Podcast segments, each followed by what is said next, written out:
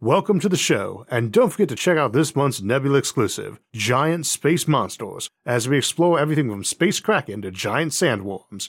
To get access and help support the show while hearing every episode early and ad-free, plus hours of bonus content, check out go.nebula.tv slash Isaac Arthur and use my code Isaac Arthur. This episode is brought to you by Brilliant. We often picture vast megacities in the future and wonder if they will be utopian gardenscape arcologies or horrid hives of filth populated by gangs of mutants and cannibals. Personally, I don't see why you'd have to pick either or. So today we'll be looking at the concept of megacities, both from the science fiction perspective, which is often dystopian hives of crime and despair, and the potential future of giant cities and how they might be anything but such dystopias and how they might do that. In truth, we rarely see large cities as very nice places in science fiction. Negative examples like Mega City 1 from the Judge Dredd comic book series, or the various hive cities like Necromunda from Warhammer 40,000, show extreme examples of crime and decay, and the entire cyberpunk genre is basically built on crowded dark metropolises. But even the more positive examples are fairly dark. This may not be surprising, a lot of the cyberpunk genre, for instance, is strongly influenced by mid 20th century film noir, literally black film or dark film, frequently featuring hard boiled detectives investigating crimes in dark and crime ridden cities. Those works tend to be heavy on pessimism and fatalism. Indeed, maybe the nicest example I know of is Isaac Asimov's classic novel The Caves of Steel, set in a future New York City that is sprawled out over much of New Jersey and is under a steel dome. In that novel, Earth is horribly overpopulated with 8 billion people, and everyone lives inside a relative handful of giant megacities under such domes and suffers from agoraphobia, a fear of open places. Incidentally, the current population of Earth is 7.8 billion, and we expect to hit 8 billion by 2023. And Asimov's other classic superurbanized area, the galactic capital planet city or ecumenopolis of Trantor, was said to be supercrowded with 40 billion people. There is a long history of authors seriously messing up scale where population and urbanization is concerned, and I'm not picking on my namesake. The Grandmaster of Science Fiction generally wrote very accurate sci fi compared to almost everyone else, he just has the best known examples. He also wrote them way back in the middle of the 20th century, the same time film noir was in its peak, and I suspect this notion of crowded, dark, filthy, crime ridden giant cities dates from then as all around the world we were seeing a big rise in urbanization twinned with industrialization. Just for a little context, most of our biggest metropolises these days have somewhere around 10,000 people per square kilometer, so if you're maintaining that density over something the size of a state or medium-sized nation, which are generally on an order of 100,000 square kilometers, you'd have a population of around a billion in one. And as Earth has about 500 million square kilometers of land and sea, that density would equate to a population of 5 trillion people, not 40 billion. Problem is that even that huge number is misleading because cities are more than their dense downtown regions. New York City has more skyscrapers than most cities per citizen, but it's only about 300 skyscrapers and also only about 6,000 high rise buildings. The world's tallest residential buildings currently are north of 400 meters tall and have a density of a bit over one person per square meter since they have around 100 floors. A hypothetical megacity where most folks live in very cramped apartments inside skyscrapers that tall, or taller, a kilometer or more, ought to be around 100 times denser than your typical metropolis, with around a million people per square kilometer, meaning some megacity built all like that and state-sized ought to be hosting 100 billion people all on its own, and if the whole planet was like that, we'd be talking about a population of around a quadrillion, not a trillion, let alone 40 billion. Even if it were mostly just high rises, we'd still be talking megacities of billions, not tens of millions, and most folks living in modern New York City don't live in a skyscraper or a high rise. There are more than a million buildings in NYC for its 8 million folks living inside city limits, in the metropolitan region, which is home to around half again as many folks, things are even less dense. Interestingly, while the definition of a high rise building varies, in the US a mid rise building is one as tall as the street is wide, allowing 5 hours of sunlight on the street, and high rises are taller, allowing less sunlight and making streetlight or reflective glass buildings a lot more necessary to keep those streets lit even before nightfall. This probably helps feed into the science fiction trope of megacities as being rather dark, and one I always note when in downtown areas. Fictional megacities often have domes or air pollution adding to the darkness, but the sheer height of the buildings alone can have that effect. so large dense ones will need supplemental lighting on the lower levels, even ignoring that much of the city might be actually underground.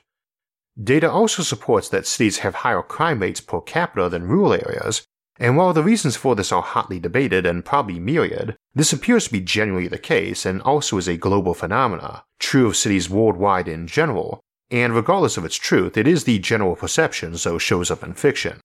So even ignoring all the infamous gangs and mobsters of the film noir era, it's not surprising that fictional megacities get seen as full of criminals. Needless to say, it's pretty hard to keep cities clean, though we do it way better than the mid 20th century, let alone pre modern times where garbage pickup and plumbing were not in play. So I thought today we'd examine both those fictional dystopian megacities and apply some science and realism to them to see how they might be, and how our own future megacities might be. Assuming we have them, Ultimately, the drive to cities had to do with jobs and services being more readily available there, while at the same time we were no longer subsistence farmers, folks who grow their own food and a little bit more for trade, as opposed to now where a single farm that's full time is typically cranking out more like a hundred times what its employees personally eat. Indeed, that could shift to cities too, as we might adopt more vertical farming or greenhouses and hydroponics, and that might end up being done inside cities, See the Arcologies episode for more discussion of self sufficient architecture and growing food inside super tall buildings. Anyway, the cities grew and sometimes overlapped and merged, or absorbed their nominal suburbs, and folks tended to assume this was an eternal thing that would only stop when we ran out of growing space.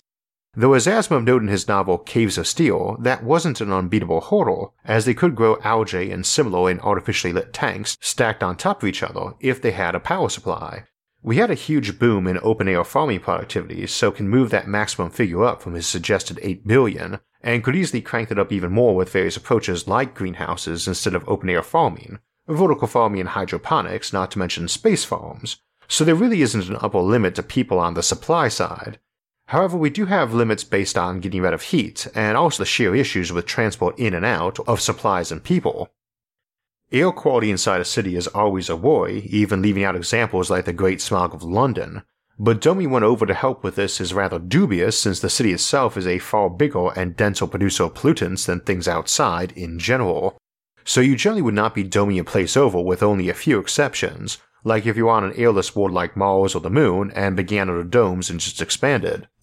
You still have to supply and clean that air though, as an example, if we made a big hemispherical dome over a megacity with a population of a billion people, then they need to be getting rid of and bringing in about a billion pounds of carbon dioxide and oxygen a day just for people's breathing and not including any other life forms or machinery, or around half a cubic meter each.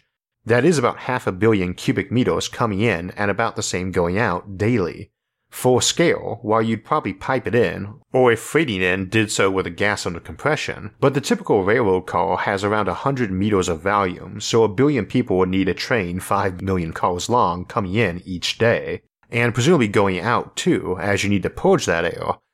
Even ignoring the whole greenhouse gas and heat islands issue, concentrations of carbon dioxide can be lethal if high enough, and can cause lethargy and mental issues even as low as thrice the atmospheric normal concentration. This is already a major problem in the venting of modern buildings, which tend to have higher concentrations of carbon dioxide, especially in the winter. CO2 is also heavier than normal air, so you can't rely on it just going away on its own. Indeed, we have some mountain lakes that were deep enough to have pressures where carbon dioxide in them could liquefy and store in large amounts and ended up outgassing and killing people, you could have similar things happen in giant megacities and hives, where you potentially have high pressure locations where the carbon dioxide accumulated, especially without proper venting. New York City uses a billion gallons or a few billion liters of water a day, some megacity of a billion needs a hundred times that, and presumably needs to have reservoirs, cisterns, and septic tanks able to hold many days worth of water and waste. If you got some super water tower or septic tank a kilometer tall or deep, that thing has 100 atmospheres of pressure at its bottom, more than enough to liquefy carbon dioxide at room temperature if CO2 is getting in those tanks.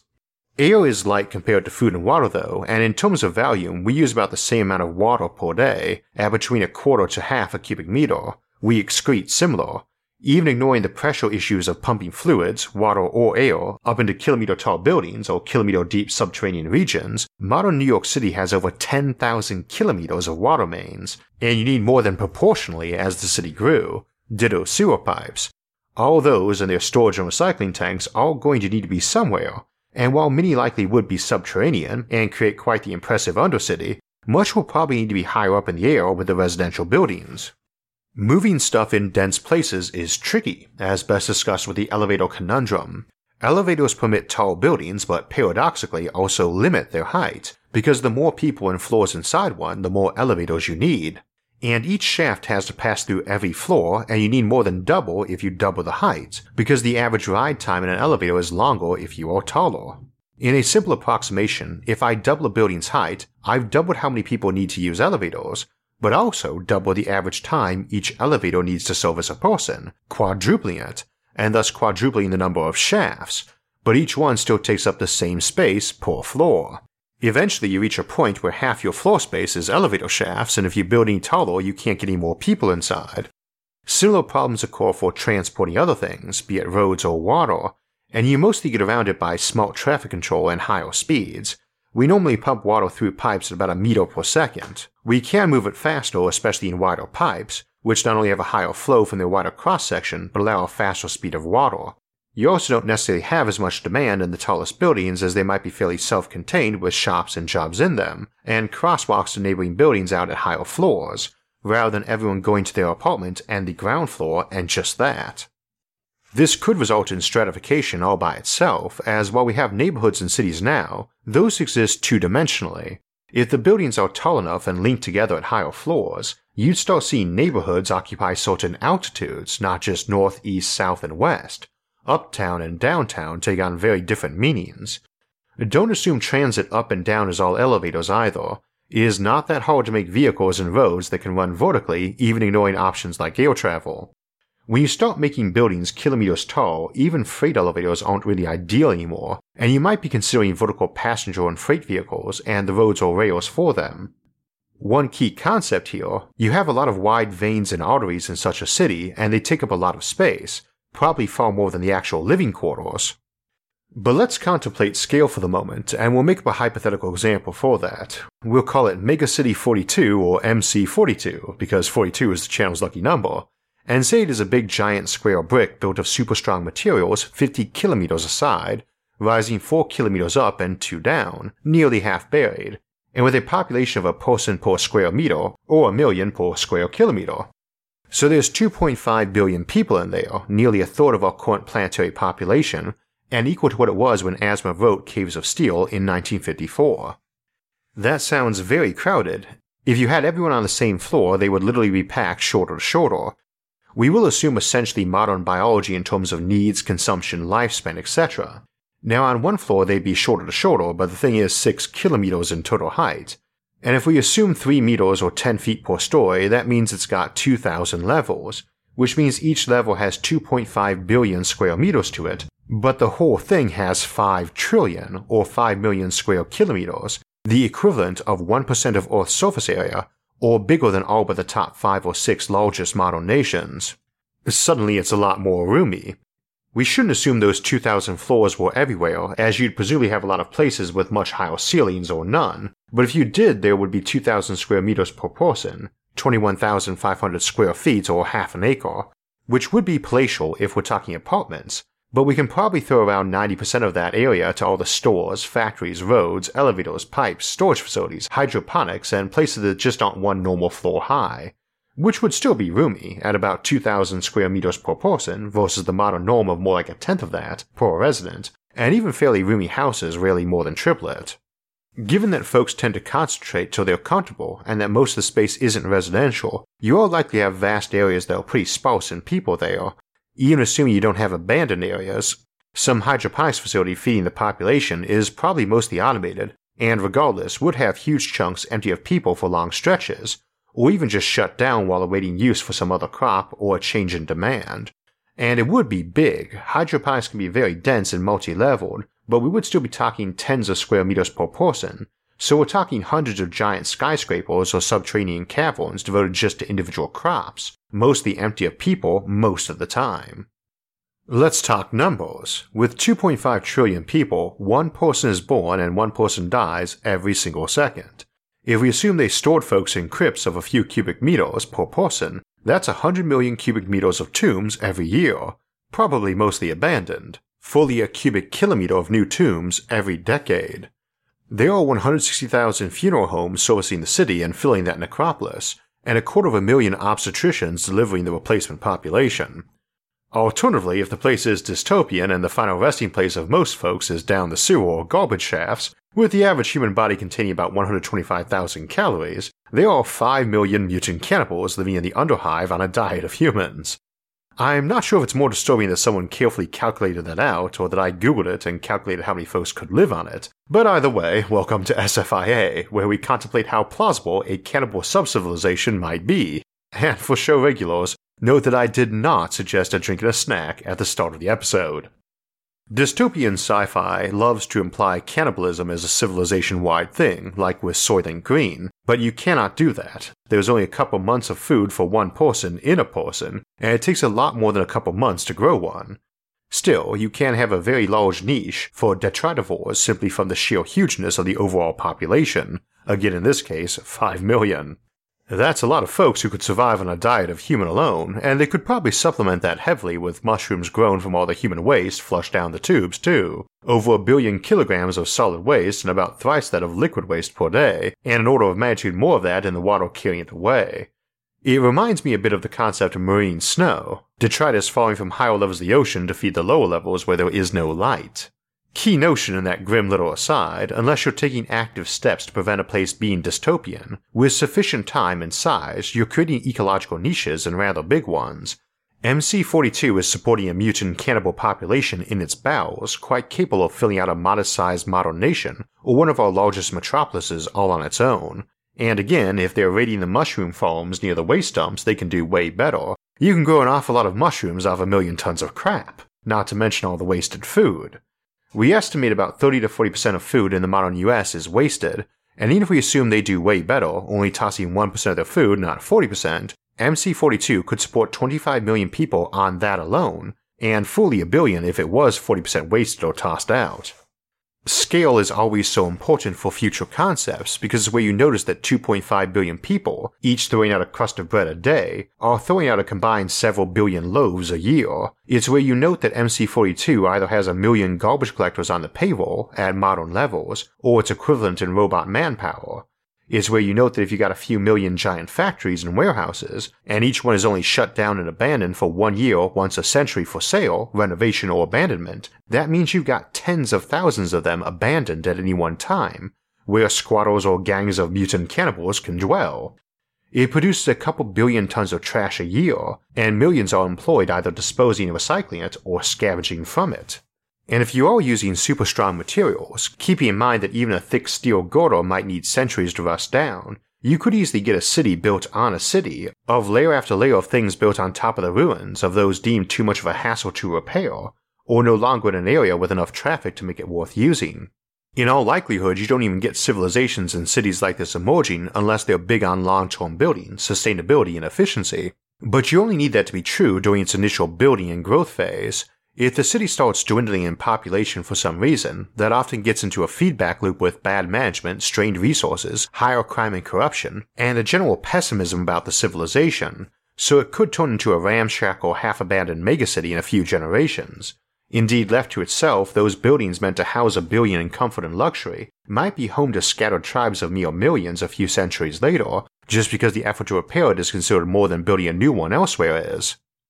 I also keep mentioning mutants as they're popular in sci fi dystopias, but keeping in mind that cybernetic and genetic tinkering is likely to be common in our future, that might be real enough, especially with animals.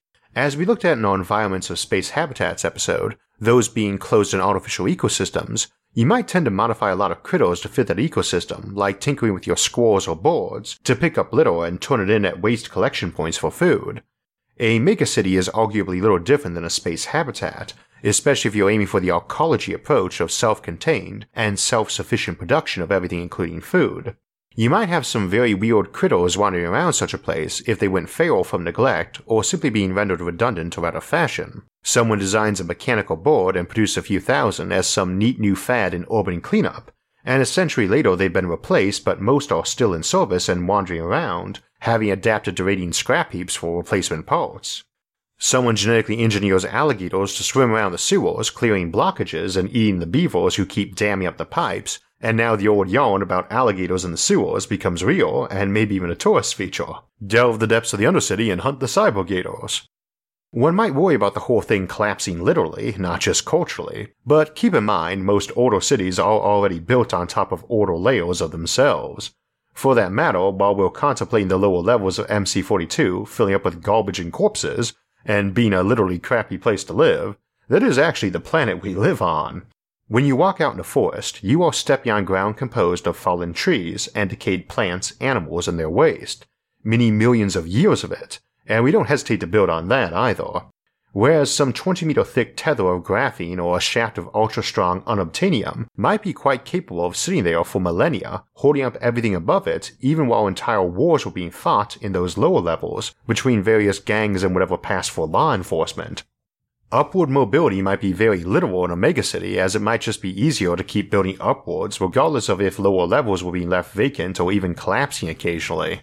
Also, keep in mind if you are preserving your dead in a necropolis, the one for MC42 was growing by a cubic kilometer a decade. A millennia later, it is a literal mountain of corpses and probably very empty of the living. But if you got strong and durable materials, such things might become routine. They'd also be a natural haven for criminals or undesired elements to hide or be banished to. This doesn't even necessarily imply the powers that be are particularly cruel or callous either, it's just a matter of scale. The Attorney General's office estimates there are 20,000 gangs in the US with about a million total members. We'd expect MC42, with 8 times the population, to at least match that proportionally with 160,000 gangs and 8 million members, the entire populace of modern New York City, and 6 times the number of people on active duty in the US military. Here would all be packed together though, and again that's assuming modern US averages. The cities with the highest murder rates in the world average between 50 to 130 murders per 100,000 people per year, so if MC42 matched that, full on dystopian, that would be as much as 3 million murders a year, or one about every 10 seconds, as the cause of death for 10% of the population. So MC42 could be having regular battalion or regimental scale clashes between mega gangs without being any more homicidal than some of our more dangerous cities on modern Earth, to combat that, MC42 probably has somewhere between 0.1% to 1% of its populace as law enforcement, or 2.5 to 25 million. Alright, that is dystopia, and we are assuming it for a case where pessimism reigns and somewhat Darwinian natural order exists. Let's talk now about why that wouldn't be, probably, and how future megacities might actually look. A lot comes down to the character of the civilization and the competence and intent of those running the show, but much comes down to technology, if you got a virtually unlimited power supply and super strong materials, then your megacity is probably composed of many giant towers that people live on the outer ring of, with hydroponics and industry in the interior regions along with enclosed lit and manicured parks. You have no shortage of fresh water as you can easily pump your used water or salt water through filtration systems, and also use that as a giant coolant and radiator to keep the city cool from all the heat people and their activities generate. You can recycle everything through sheer brute force application of energy if you need to, and because heat removal is your true bottleneck, there is no space limitation, just limits on how much activity you can have and how much lighting you can have. Just the natural daylight hitting a given square meter of Earth during daytime is enough to comfortably light a thousand times as much area to what we think of as a slightly dim interior lighting. Your real control on space is the price of building it and maintaining it, and so, for instance, a megacity whose structures were built of self repairing material is likely to be gigantic in terms of internal space per person, because you can build cheap and do not need to maintain it beyond feeding some raw materials and energy to any given house. Organic buildings might have something akin to their own plumbing system as nutrients were sent through and waste removed. The same would tend to apply if you had something that was just very strong, cheap, and durable as your main building materials, much as steel and concrete altered our cities when they got cheap enough to build with. A lot can be done with traffic control too. I suspect it won't be more than another generation before traffic jams become oddities reported on the news as such, rather than the typical traffic report for rush hour. If you use modern navigating software, you're probably already used to seeing stretches of road on your map turn orange or red to indicate real-time slowdowns, and it would be very easy, with enough computing and tracking, for that to improve to the point that most traffic is being coordinated down to the moment to minimize everyone's delays.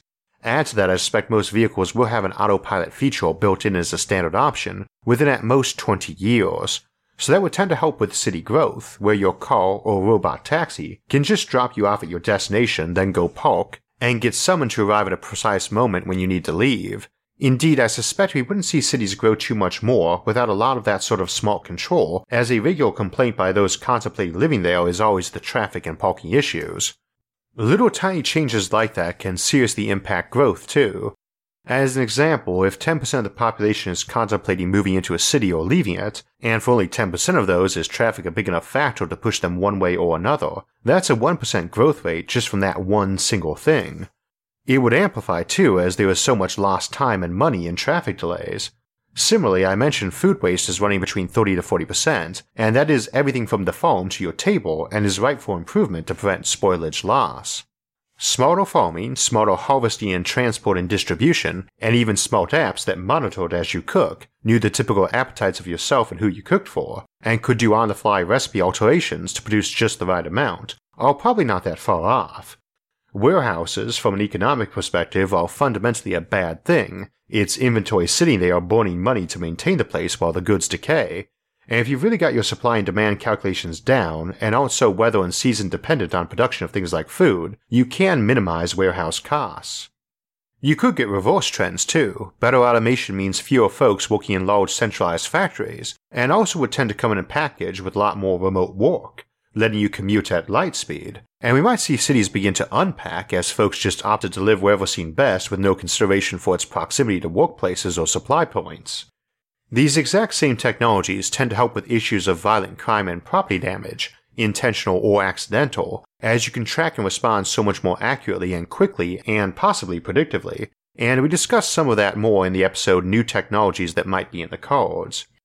So it is very speculative if the rise of cities will lead to the rise of megacities, with one big caveat as long as we can keep feeding people, it seems like the population would keep growing, and Earth is likely to always be seen as the most valuable real estate. As we've noted elsewhere, if your goal is to have nature preserves, you're probably better off building those in space habitats like an O'Neill cylinder rather than trying to keep chunks of Earth preserved, since it is so much easier to control things like invasive species or pollution or ecological shifts in a big closed cylinder floating in the vacuum. Cost is a big factor there though, when we're talking about building up, building giant structures kilometers high or deep with many levels or space habitats, I guess that your price point is going to be something like 10% of your civilization GDP for construction and maintenance of these sorts of megastructures, be they mega scrapers or space habitats. It might be twice that or half that, but I would tend to think we couldn't support much more than double that without folks feeling like they could do with less space. And at much less than half that, they'd probably feel comfortable having more, so if you got robots who can spew out the equivalent of a square kilometer per person and maintain that on that budget, either from being good at maintenance or using ultra durable materials, then that's the kind of density people would have. But if it all has to be done by hand and 100 square meters per person was the price point, then crammed little apartments is what you get. Either way though, if a place attracted to live in in and of itself, folks would tend to pack in there, and it's not hard to imagine that in the more distant future, if our solar system became a Dyson swarm, or the center of interstellar civilization, Earth might be so attractive as a destination that even a square meter of Antarctica might cost more than most people earned in a year, just because the whole planet had urbanized. As an example, if in a Dyson swarm or galactic empire of 100 billion billion people, just 1 million people decide to visit Earth in a given year for just a few days each, that is a trillion tourists on board at any given time. Whether they're visiting megacities sprawling over every last inch of land and sea, or packed into apartments the size of closets, or Earth has become some hundred layered Matryoshka board, or a near pristine wilderness dotted with skinny, self contained, kilometers high arcology super towers, is hard to say without knowing not only the technology available, but its specific economics. Of course, cities also tend to move with time. Even ignoring population growth, what was once a giant urbanized area can crawl over the map over centuries. A farm pasture one century is now a thriving downtown region, and if your populace stops growing, even if just locally, be that a region of Earth or a region of the galaxy, then the population shifts could see areas abandoned or reduced to a fraction of their former number. If those places are built to last, you could get huge tracts of giant structures, nearly abandoned for decades only to be revitalized decades or centuries later. As for the future of our own cities, I suspect they will tend to keep growing in population and shifting and merging, but also more so in size, as we can build bigger cheaper and more durably and overall standard of living rises. Fundamentally, the science fiction trope of dark, violent, and decaying megacities is, as we know near the beginning, fueled by the inherent pessimism and fatalism we see in fiction, particularly the film noir inspired cyberpunk genre. It is a story very rooted in the darker parts of human nature. On this show, we don't ignore that aspect of things, but tend to take the idea that the future is a far brighter and more optimistic place, and I suspect our cities will trend toward that. So, probably no roving gangs of albino mutant cannibals living in the depths of the megacities in the future, or at least not very many of them. We were discussing the difficulty of moving things in and out of megacities today, and I thought we'd close with a bit of a brain teaser on city transport from our friends at Brilliant, though I've modified it a bit for a sci fi theme. You have five megacities Pascal, Curie, Rutherford, Sagan, and Tesla, and four available modes of transport airplane, spaceship, vacuum train, and wormhole gateway. But most cities only have one or two of those options available to reach another. Pascal and Curie are connected by spaceship and vacuum train. Sagan and Rutherford are connected by a wormhole gateway and a spaceship. Sagan and Rutherford are connected by a wormhole gateway and spaceship. Curie and Tesla are connected by air travel only. Pascal and Rutherford are connected only by spaceship and Tesla and Rutherford are connected by a vacuum train and a wormhole gateway. We have a traveler who starts in the megacity of Pascal and wants to visit every place at least once before returning to Pascal, but he will have to visit one of the cities twice. Based on these modes of travel between the cities, which place must he visit twice? Curie, Rutherford, Sagan, or Tesla? Go ahead and put your answer and reasoning in the comments below. Brain teasers and problems are a great way to get the brain going. I try to do one with my morning coffee every day, but they're also a great way to have fun with the family too while getting some education in. My wife Sarah and I tend to do a logic problem, Sudoku puzzle, or crossword most days, and it's a great way to learn and have fun. Having fun while you're doing it is the best way to learn, and something our friends over at Brilliant focus on, they have a huge collection of daily challenges and quizzes, including the one we just covered, as well as detailed explanations of how to solve them if you get stumped. If you are naturally curious, want to build your problem solving skills, or need to develop confidence in your analytical abilities, then get Brilliant Premium to learn something new. Brilliant's thought provoking math, science, and computer science content helps guide you to mastery by taking complex concepts and breaking them up into bite sized, understandable chunks. You'll start by having fun with their interactive explorations. Over time, you'll be amazed at what you can accomplish. If you'd like to learn more science, math, and computer science, and want to do it at your own pace and from the comfort of your own home, go to brilliant.org slash Isaac Arthur and try it out for free. Before we get to the upcoming schedule, I want to give a quick shout out to the sci fi film 2067 that came out last week. The studio sent me an advance copy a couple weeks back, and it combines a mix of Blade Runner esque dark future in a grim metropolis with time travel paradoxes. It's the first time travel film or show that surprised me with its resolution of the various predestination paradoxes in a long while, and combining it with sci fi, film noir cinematography makes a nice accompaniment to today's episode on grim future megacities, and definitely worth a watch. So that will wrap us up for today, but we'll be back this weekend for a mid month bonus episode, as we look at the recently released Navy UFO footage and try to see what mundane explanations might fit them, and if they aren't mundane, what they might be and what it might indicate about our potential alien visitors and their advanced technology.